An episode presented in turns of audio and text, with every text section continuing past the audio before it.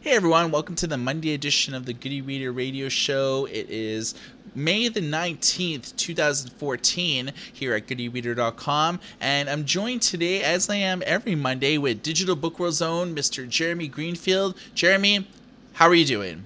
Uh, nothing much, nothing much. It's a beautiful spring day in New York City. Finally. So, we didn't do the show last Monday because you were actually in Boston that's right. I was at the How Design Live conference. It's a very large design conference that my company runs. It's a fantastic show. Um, it's for in designers and interactive designers and graphic artists. Um, and about 3,500 people came.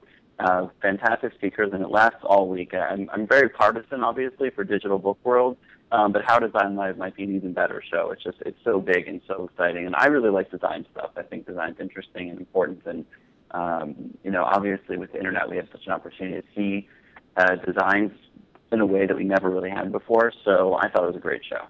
Excellent. So the one of the biggest stories, I guess, of the last two weeks has been the whole uh, Hachette and Amazon, uh, re- the renegotiation of their contract. And I guess sort of the, the short story is that um, Amazon sort of playing strong arm tactics. Uh, they're taking weeks to ship out physical books uh, that Hachette publishes, and you know Hachette's basically you know why are you taking so long? You know, we, we have more than enough titles, but you know, Amazon's kind of being Amazon. What's the what's the story, Jeremy? Well, I think you described it pretty well. What's happening physically that Amazon seems to be uh, not keeping enough stock of Hachette's books to be able to fulfill all the orders in a timely fashion compared to what it does for other companies' books and really for all the goods it sells. And if you're familiar with Amazon, you know that you know getting or getting its stuff to its customers is one of its highest priorities. Um, so when things are out of stock from a major supplier that has a, a long track record of having things in stock, um, you know, it's a signal that something is happening. You know, what's largely thought to be happening because Hachette told the New York Times that this is happening is that Amazon is not keeping enough of its books in stock and not discounting its books uh, the way it was um, a month or two ago. And it's resulting in losses of sales for authors and for the publisher. Uh, and we had an author, a Hachette author, Michael Sullivan, who has a best-selling um, science fiction fantasy series uh, and he wrote a blog post for us on Digital Book World about just how this dispute was affecting his business. And um, it, it's affecting it pretty strongly, actually. Uh, he had his print sales uh, across all channels decreased by almost 50% um, in the first four months of the year versus the first month of the year. And he saw his ebook sales rankings um, decline precipitously. And, and we know from following this for a very long time that ebook sales rankings are a very good proxy for sales in general. So, um, you know, he's probably not alone among authors uh, who are, making less money now um, because of the stance Amazon's taking. Um, you know, Amazon is definitely well within its rights not to discount ebooks as much or to keep as, many books in stock. It's a business decision that it can make. But it's a little uh, surprising to a lot of us who have watched Amazon because usually when Amazon negotiates with its partners, it doesn't put its customers in the line of fire. Um, and in this case, uh, it is putting its customers in the line of fire uh, because customers who want to buy, you know, a certain Malcolm Gladwell title, for instance, um, are having trouble getting it in a timely fashion from Amazon, and they can get it in a timely fashion from other any any other supplier, really. Um, the other thing that's surprising about this is that authors are really suffering. Hachette authors are suffering. Amazon, you know, has this party line of, you know, we are in favor of authors and we uh, you know, support authors. Um, but maybe that's not entirely true if it's an author that is working with, an, with a different supplier, a different publisher, not Amazon Publishing or, or working directly with Amazon as an indie author. Um, so this has been an interesting story for us in the industry to follow, and so far I haven't seen uh, any word of a resolution. Well, at least this is not happening like the negotiation of the Macmillan contract where they actually removed all the Macmillan titles. Remember that, like a few years ago? Yeah, that was a couple of years ago when basically when Macmillan wanted to go agency and um, that is that set its own prices for ebooks. Amazon was very against that, um, and uh, buy buttons were removed from Macmillan titles for a weekend in which you know probably millions of dollars were lost. Um, you know, for everybody involved, the authors, the agents, the publisher, and Amazon itself uh, certainly had a lot to lose there too. Um, and you know, customers were affected as well. And Amazon actually ended up backing down there, but um, Amazon has more market power now than it did then. And ebooks are a much larger business um, as a percentage, and Amazon is dominating that market. Amazon has grown in the physical book market as proportion to other physical booksellers, so it has more power now, um, and it might have uh, you know the ability to wait something like this out. And second of all, we're not talking at this point about buy buttons being removed. Um, you know, right now it's a it's a slowdown in sales. It's not a stoppage in sales. Um, so that is a key difference, but uh, it's still a pretty protracted fight. We're hearing reports that other publishers are facing similar tactics from Amazon when renegotiating their contracts, and and this is probably about um, you know the amount that Amazon can discount titles. It could be about Amazon's margin. It could be about the publisher's margin, and uh, it's just about the general terms of the contracts. So the way I see it, basically I think that Hachette will eventually acquiesce to Amazon because there's no way that Hachette cannot do business with Amazon with either their digital titles or their print titles. They Amazon just has they're the most dominant player in the in the ebook space, but also with online book sales as well. So I, really don't think that Hachette could afford to really play hardball with Amazon for too long because the company is losing money, its authors are losing money. Eventually, I think that Amazon will get the better deal. Like they'll have the better bargaining power where they'll be able to get closer to what they want rather than Hachette getting the closer deal to what they want. And I think, you know, a lot of this comes down to uh, the abolishment of the agency model where there's no uniform ebook price anymore, but we're almost going back to that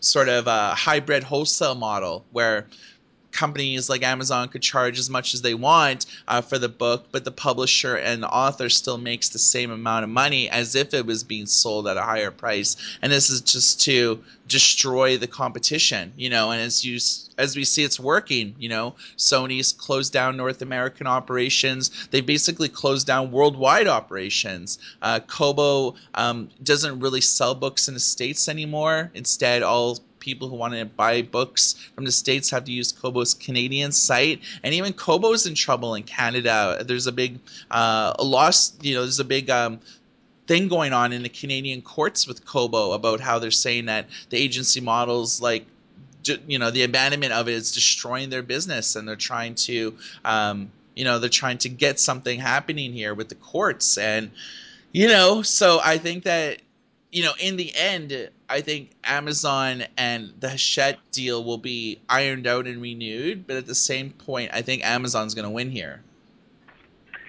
Yeah, probably. I, I you know, uh, because you know, Hachette needs Amazon more than Amazon needs Hachette. Um, you know, but we'll see. Uh, this could, you know, inspire Hachette to again or further invest in, in alternate channels. And you know, I think bringing up agency pricing makes a lot of sense. You just kind of go back to thinking about, um, you know, what happened uh, in the in the ebook price fixing trial, and you know what how how this affected the market. Um, you know, one of the unintended consequences of Apple entering the market and establishing agency pricing was that Barnes and Noble um, established a foothold. I think the unintended consequences of uh, of, of the uh, agency price fixing decision, which Amazon, you know, wasn't wasn't a plaintiff in that. Um, you know, just helped supply evidence, and a lot of people in the industry think was one of the reasons the trial happened and the, and the action happened. Um, has gained a ton of market share, and a lot of its competitors have gone away. And I wonder, you know, if a year or two from now, if things keep on going in the same direction, really Amazon is the only viable ebook retailer in the U.S. Um, whether the uh, the Department of Justice will regret uh, what it did or not. I mean, you know, clearly the publishers colluded uh, in a very improper way to uh, essentially fix the price of ebooks. Um, but the but the the remedies in the marketplace um, you know, forcing agency pricing away, almost in my mind arbitrarily, that that was a remedy, um, really uh, changed the game significantly for Amazon. And I think we're seeing its effect on the market today in things like this action with the Hachette. All right. So the other big story, I guess, that's transpired uh, over the weekend was uh, an annual conference uh, called the RT Book Lovers Convention, and uh, this happened in New Orleans. Uh, and um, I guess what had happened is it drew about 700 authors, and there was I think at the height about like a few thousand people that came uh, to get autographs, to buy books and, and things like that. But we we saw like a huge segregation uh, effort here where the traditionally published authors were in one room and then in a room half the size were the indie authors aspiring writers and so on but the convention basically uh, pigeonholed all self published authors into aspiring authors, and they actually handed out ribbons uh, to everyone. So if you had, if you belonged to like a publishing, uh, you know, house like Simon and Schuster, Hachette, and so on, you had a you had a ribbon on your badge that said published author, whereas everyone else had little ribbons that said aspiring authors. And a lot of indie authors who attended to this event um, are writing it's it's basically a firestorm right now where all the indie authors are, are, busting out their their pitchforks and their their flaming torches and they're saying that you know uh, segregating us into a room half the size where even the tables were half the size. Um, the published authors had tables like six to, to ten feet in size and the indie authors had tables that were two to three feet in size. And there was just a lot more people there, a lot less room and things like that. Uh, but what I had heard was that the traditionally published authors actually brought books with them to sell and to, to have autographed whereas with digital you know with with indie authors most of the times uh, they're selling things digitally. So they didn't need the large table space because most of them were just selling books on uh, kobo and and you know ibooks and amazon and things like that. Or if they did sell books it was on consignment.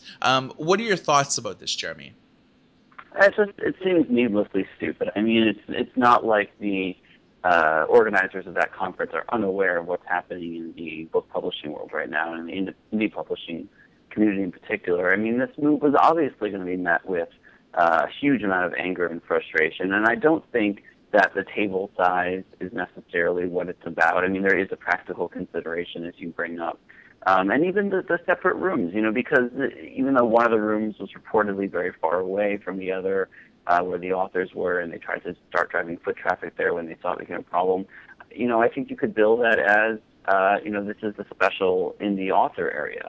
Um, but the main problem, I think, is, is the naming, uh, aspiring writer. I mean, many of these people are aspiring to something else, but many of them are doing what they want to be doing. Um, and they are, you know, running publishing companies essentially uh, with their own titles. Um, so, and the indie author community, for some reason, is extremely sensitive. I'm not saying that uh, that they they shouldn't be, but really they shouldn't be um, that sensitive, but they are. And this was bound to just go over extremely poorly as a result. So I'm I'm not surprised about this. Um, I think that the, the the the RT organizers just made a huge stupid mistake. Um, and I think you know uh, other conferences um, will learn from them. Hopefully.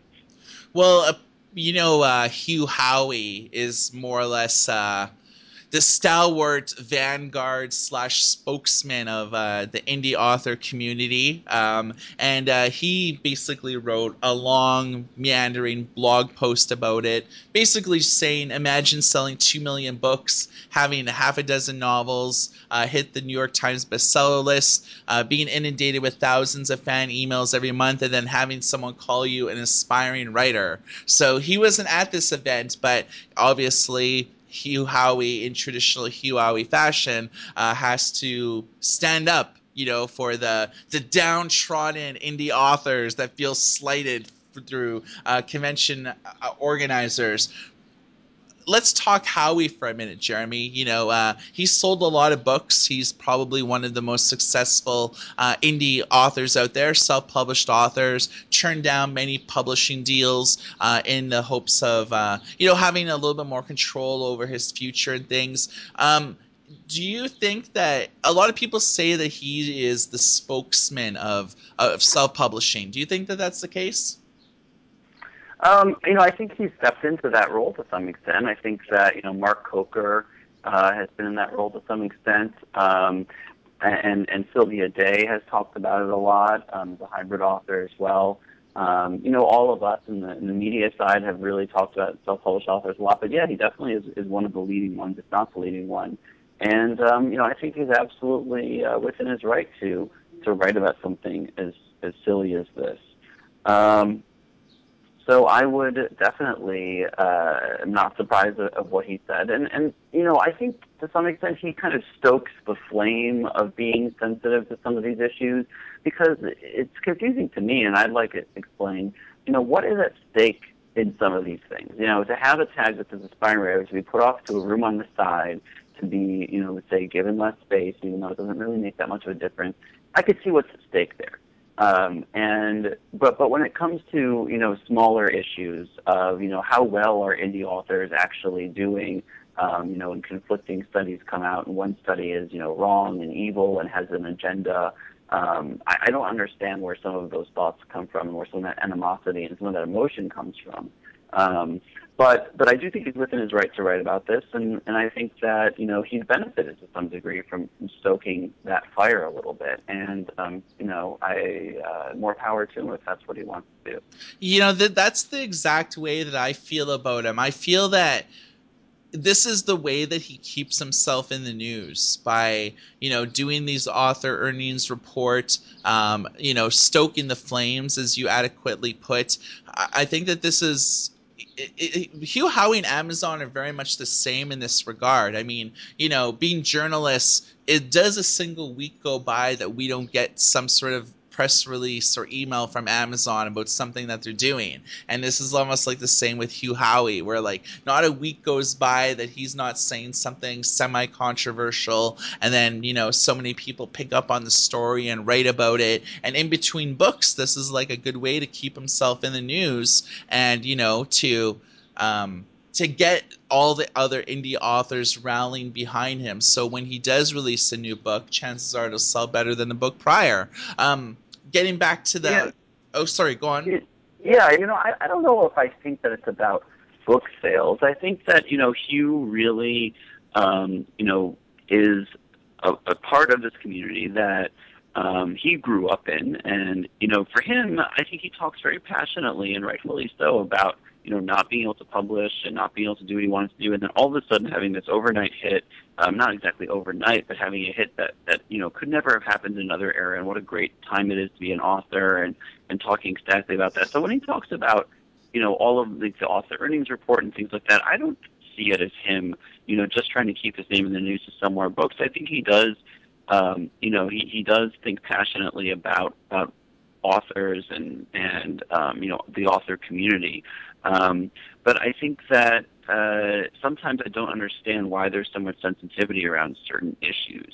Um, and I think you know Howey is also positioning himself.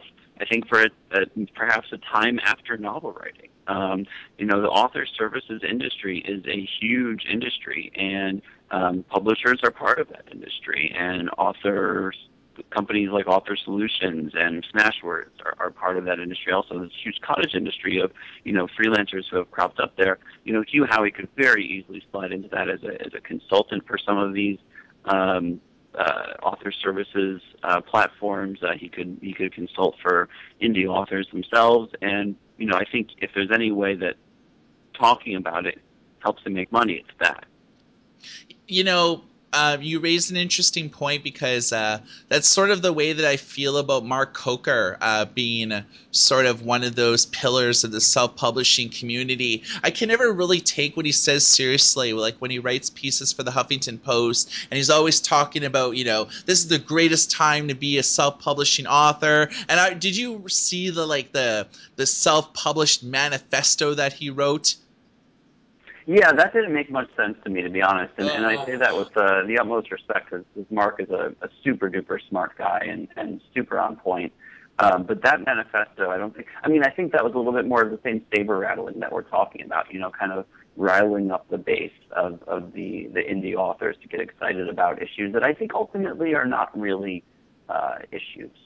You know, um, uh, that that that manifesto pissed me off to no end. I was like gonna write, uh, you know, a scathing rebuttal to it, and then cooler heads prevailed. But you know, I mean, he runs Smashwords, and I think that like almost everything that he says is just basically to get more people publishing on his platform. You know, uh, and and uh, that he always sort of has that agenda where it's like he runs a for-profit company in the end and you know it's only in his best interest to be one of those pillars of the self-publishing community or at least paint himself out to be because in the end the more that smashwords is quoted in the media the more that mark coker's name's in the media uh, the more people that may elect to go publish with smashwords and distribute it to amazon rather than going to amazon directly and uh, uh, self-publishing with them so uh, yeah i mean you know that that said though you know, he is running a business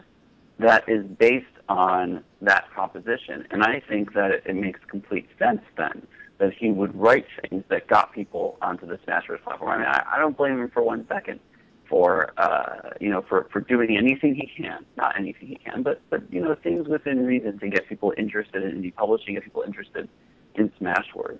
Um, then it's marketing. It's marketing for him. Um, you know, when the marketing is masked as what is right and what is wrong, that's when it can be irksome.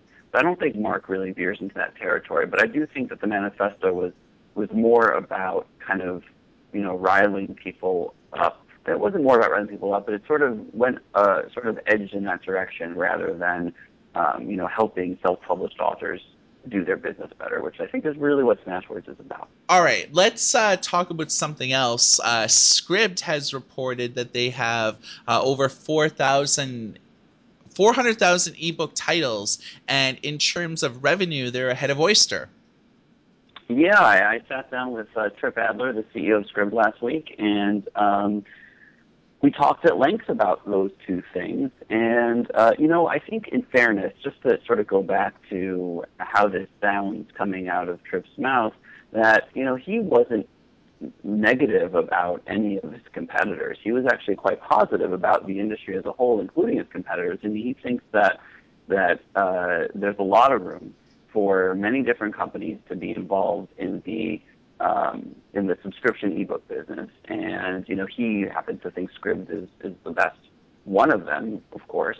Um, but he, you know, does think there's a lot of room, and did talk a little bit about his competitors, and I faithfully reported what he said. Um, but we talked about a lot of other things as well. You know, I think one of the benefits of Scribd was that you know it was around for like seven, eight years, and Oyster and Entitle and all those companies, they're newcomers. And I think one of the competitive advantages that Scribd has is that they have just that deep Google history where like everyone's linking to their site, um, people talking about it. So it's no surprise that they're doing better uh, just because they have, you know, it comes down to that they have more marketing clout on Google, you know.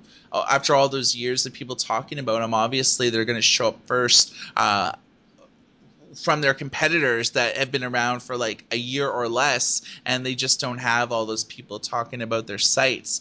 Um, so I, one thing I actually found interesting, Jeremy, about uh, Oyster and um, Scribd was that they both have deals with Smashwords, and a lot of their titles actually are self-published titles that they have in like in their library. Yeah, absolutely. Um, so a lot of stuff that you said uh, makes a lot of sense. Scribd is also international, whereas the other ones are not. Scribd is on more platforms. Oyster is really just cell phone only, and it has 80 million monthly visits visitors. Um, so it is a has a, a huge head start uh, against the other services. And you know, let's be honest, it's cheaper. It's a dollar cheaper per month. Um, I've heard rumors that Scribd is roughly three times as large as the next largest one, but that is completely unconfirmed and, and you know shouldn't be trusted for anything beyond just being an unconfirmed rumor. Um, you know, I think that I do agree with Trip Adler, though, that if this model is going to take off, that uh, there will be room for more than one player. I mean, listen, Amazon is already experimenting with this with the Kindle Limited library. I've also heard rumors that Amazon is looking into building a more um, commercial, uh, full offering, um, an all-you-can-eat offering, just like uh, Scribd or or Oyster. So um, it may not work as a model. It may not work as a large part of the business, but it's something that people are certainly trying, and I think will be uh, in the mix at least for a little while. I had a survey sent to me uh, late last week, and it was from Kobo, and uh, they were talking about the viability of a social book club, and the way that it was worded almost seemed like a given that they are going to be launching an online book club. So something something similar to Goodreads in a respect that people could talk about books that they like and they could, you know, discuss books that they're reading. Um, and a lot of the survey questions were talking about uh, social media. You know, is talking about your books on social media important to you? Um, if so, what you know services would you like the Kobo Book Club to tap into? And they were talking about fa- Facebook, uh, Pinterest, Twitter, and, and, a few others. Do you think that Kobo needs to start a book club? No. Um, you know. The the social reading experiments that have gone on uh, over the past three or four years um, have largely been uh, failures. There are some great successes. Um, there is uh, Goodreads, obviously, which is, is the biggest social reading uh, success. When it comes to books, I mean, obviously, when it comes to reading socially, uh, you know, Twitter and Facebook are, are huge, and people do a ton of reading on those platforms. Not not books, though.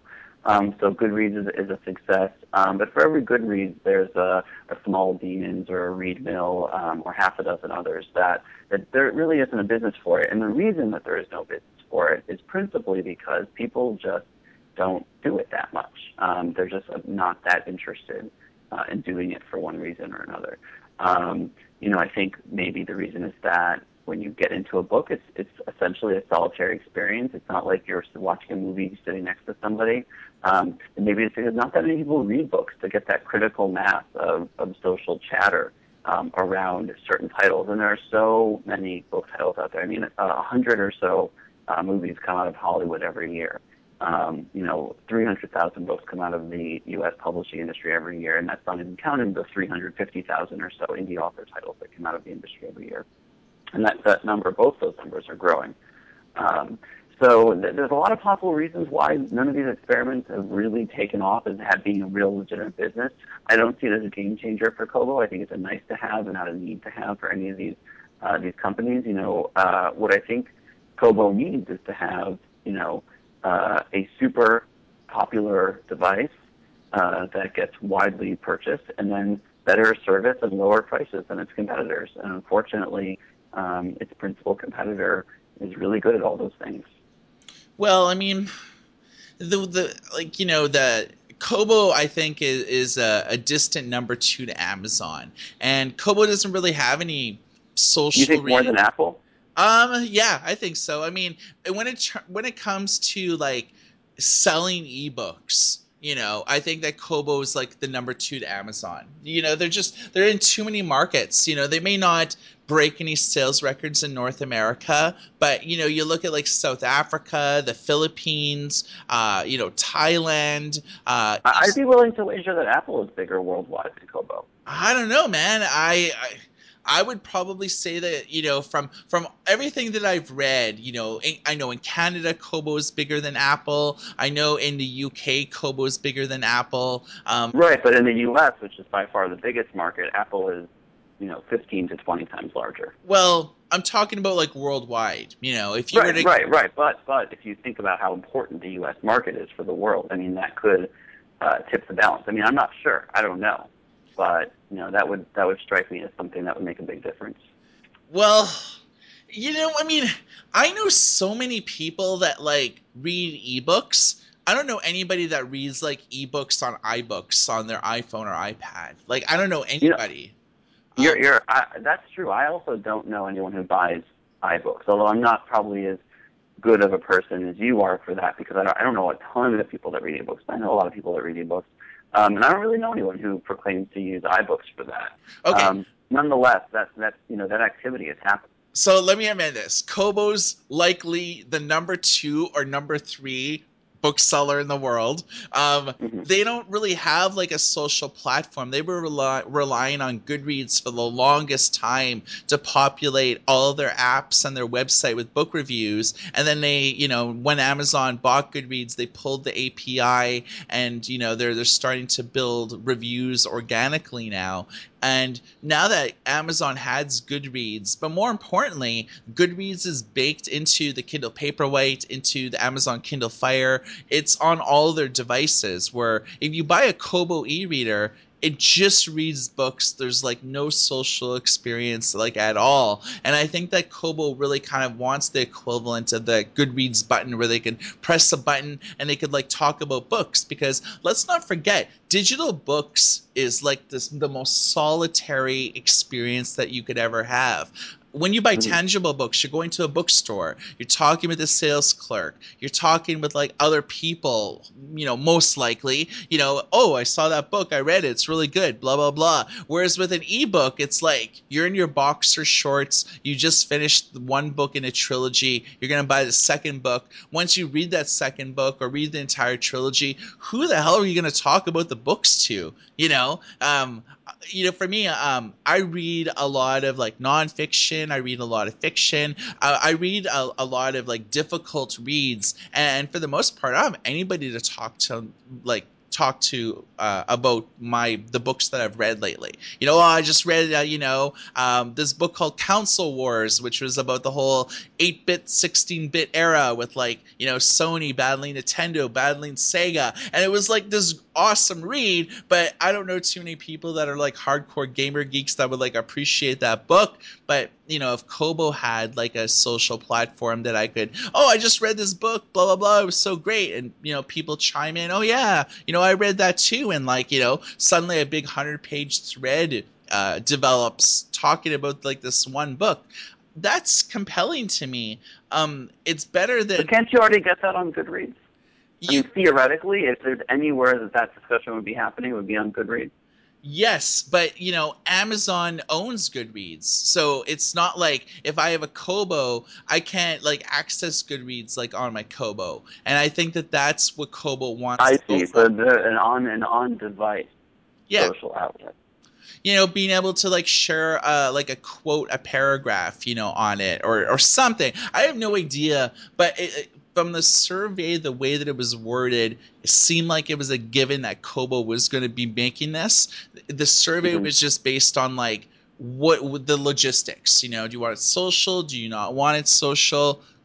How do you want the sharing? Is sharing important to you? You know, that sort of thing. So it seemed like Kobo's doing this, but I don't think that they really worked out the logistics of like the social media aspect of it yet. And I don't really even mm-hmm. think the social media aspect's a big deal. I mean, you know, Facebook and Twitter, who really cares? You know, uh, Pinterest, yeah, it's it's good for like book covers or stuff stuff like that. But I don't think any of those platforms are relevant at all to you know to reading or talking about books. You know, it's like here's what I ate, you know, here's a picture, or, you know, uh, bantering with people on Twitter, you know, it, it's none of those platforms seem like indicative to reading. Am I, am I just off base with that? Um, I think that, you know, for you that might be true, but you also have to consider that there are many other people out there, and, um, you know, those other people out there, I think, are, uh, you know, using those platforms to discuss books. Um, maybe not the same as Goodreads, and maybe it's a different kind of book discussion. Maybe it's where the, the Fifty Shades of Grey discussion happens. Um, but I do think there are book discussions happening on those other platforms um, that are worth thinking about and talking about. Um, that said, I think you make a very good point about having, you know, Kobo wants its own on-device social experience. I can tell you that I, um, you know, when I, when I read ebooks, I mostly read on my Kindle uh, app on my iPhone, and the Goodreads integration, um, I don't use it, but I do notice it, and it's nice. Uh, it, it looks nice, and I can see how someone would um, would definitely use it. So I could understand why Kobo would want that uh, to give someone like you already its users um, that experience. I don't think it's going to make a difference in terms of Kobo's being able to grow its market share significantly, um, but I think it'll be nice for its readers to have. So we're talking about social media and you know and, and, things like that. Did you hear about a new option that Twitter was introducing called Twitter Mute? No. Okay, so this is a, a feature that's going to be hitting all their apps and their web you know, in a, in a, staggered release. They they gave a timeline of about a month or so. And what this will do is that you know, in the past, if you wanted to, if someone was spamming you, you know, uh, buy my book, buy my book, you know, and, and you wanted to say, you know, shut up, basically you had to unfollow them in order to not hear them talk anymore. And with uh, publishing companies or brands or journalists and things like that, you know, you often have a lot of people following you. And in the most cases, you follow a lot of people because the more people you follow, the more people that will follow you, the more that, you know, the more of a man you seem or a woman that you would seem, I guess. Uh, but Twitter mute would allow you to mute people without having to unfollow them. So it's a way that you can kind of keep your Twitter stream relatively clean. So you're only mm-hmm. seeing the tweets from the people that you like the most. Like same with me, you know, I have um I think with the Good e-Reader account, I think we fo- I fo- we follow like 20 people, but we have like, you know, 12 or 13,000 people that follow us. And I I, I follow I deliberately follow less people because I don't want to like log into Twitter and just see a bunch of inane friggin' chatter, but with Twitter mute, you know, you could follow a million people and just mute them all and this way you're not actually seeing them on your stream and i think mm-hmm. that this is great because all all the time like I, I i see self-published authors and even traditionally published authors that like do nothing but like gratuitously self-promote themselves. And, and most of it's all just like buy my book buy my book buy my book buy my book. And this is like a way that we could actually shut these people off without having to like unfollow them. Yeah no i i think that makes a lot of sense but um, i think ultimately you should just unfollow them. And you know i think one of the things that's been great about twitter and why so many um, people have moved over from using Facebook uh, to using Twitter for discussion and for news dissemination is that it's, it's pretty transparent. Um, that you know you can see your network, you can see other people's networks, you can see if someone's kind of just a spammer, um, you can see if someone's just getting followers so that they can they can uh, uh, have more people follow them. And this really makes it, it gives you almost no incentive, um, or it gives you less of an incentive not to follow a million billion people uh, and sort of tap them on the shoulder and hope that they follow you back. So I don't really love this, um, this move. You know, uh, I, I think this move is like good for certain people. Um, yeah, I mean, it's the same thing. It's, it's like, I think muting is just like enabling them to spam more, you know, in the hopes that like some people will like see their message. But you know, I, I've written about a few times about how often like these spammy Twitter authors will often get trending terms and then they'll take advantage of those t- trending terms just to like spam about their book. So a lot of the times if you use Twitter, there's like you know 10 or so uh, trending terms of whatever's popular going on at that time. And a lot of the time um, authors will automatic will either make their own term trend just because there's so many bots and robots and people spamming the same stuff or they'll like hijack other trending terms in the hopes that like when people are I've clicked on those trending terms,